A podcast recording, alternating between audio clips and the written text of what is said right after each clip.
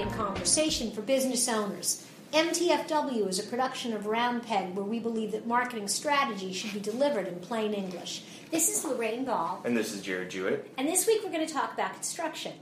Physical construction or business construction? Well, as much as I love working with construction companies on their web design, this week we're actually going to talk about the basics of business construction. Okay, so figuring out sort of what we like to call the groundwork of your business, uh, where to start before leaping too far ahead. Absolutely. And specifically, the groundwork for your internet marketing plan. Because this is an area where I think a lot of businesses approach it by sort of throwing stuff out there and hoping that the pieces will all come together. Oh, especially in the age of social media, you see it all the time. People say, well, we've got stuff, we need to be on Facebook. That's the only plan we need. And when it comes to internet marketing, that's just not the case. No. So you really, to some extent, you've got to start with the basics, and they're the same basics that I was talking to customers about 20 years ago. You got to start with a plan. And the first piece of that plan is defining who your customer is. So you mean really taking the time to write down what the ideal customer looks like, what the person who comes into your business and is really, really going to be interested in your products and services, what they both physically and ideologically look like. And if you've got a B2B business, you still have an ideal customer. You have certain types of companies that you want to work with.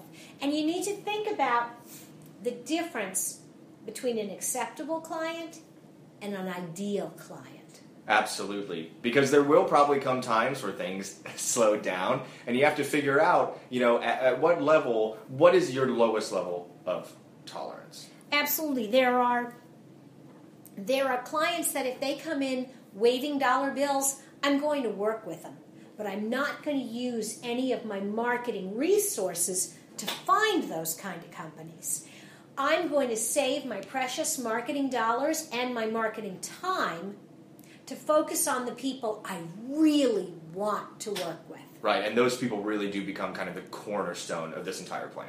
The next thing that you need to think about as you're thinking about your marketing plan is how much are you willing to spend? Can you justify so much marketing spend? And if you do, really, what are you looking to get out of it? And really knowing that from day one, so you A, don't run out, right? And B, don't under budget, honestly. Yeah, and so you put the pieces together, you you have this big overriding number, and part of that is driven when you understand the lifetime value of your customer. How much is a customer worth? For us, we know what the average customer spends. We know what they spend every year. We know how many years they stay with us. So I can make a good decision about how much I'm willing to spend to acquire another customer. And as you start pulling in some of this marketing data that comes later, you can really go back to this very foundational element and figure out, well, okay, I know my marketing works on X percent of people that I talk to. I know the value of those customers, you know, are going to pay out to that percentage. How much can I budget into? Absolutely. And now you know how much you're willing to spend, you know who you're trying to talk to. The last piece of the plan is really looking at when do you want to spend that money? Do you spend it all in the first quarter? Do you dole it out every month? Do you kind of let the first quarter roll and go top heavy at the back part of the year? Different businesses are going to have a different calendar and a different rhythm.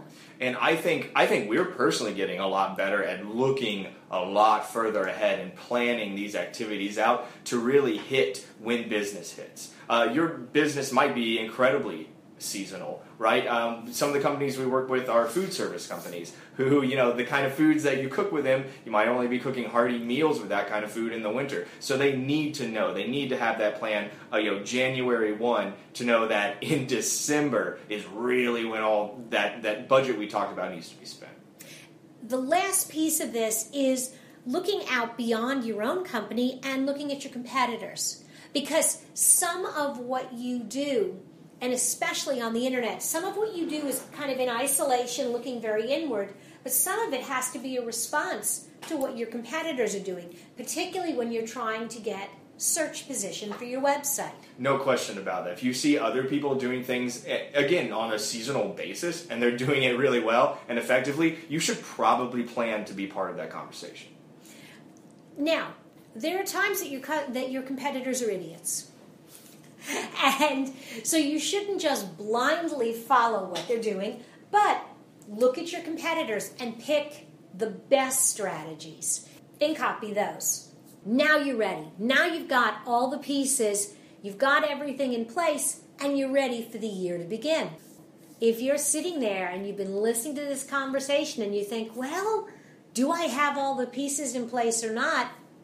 You might want to go ahead and take the marketing quiz that's embedded in the bottom of this blog post.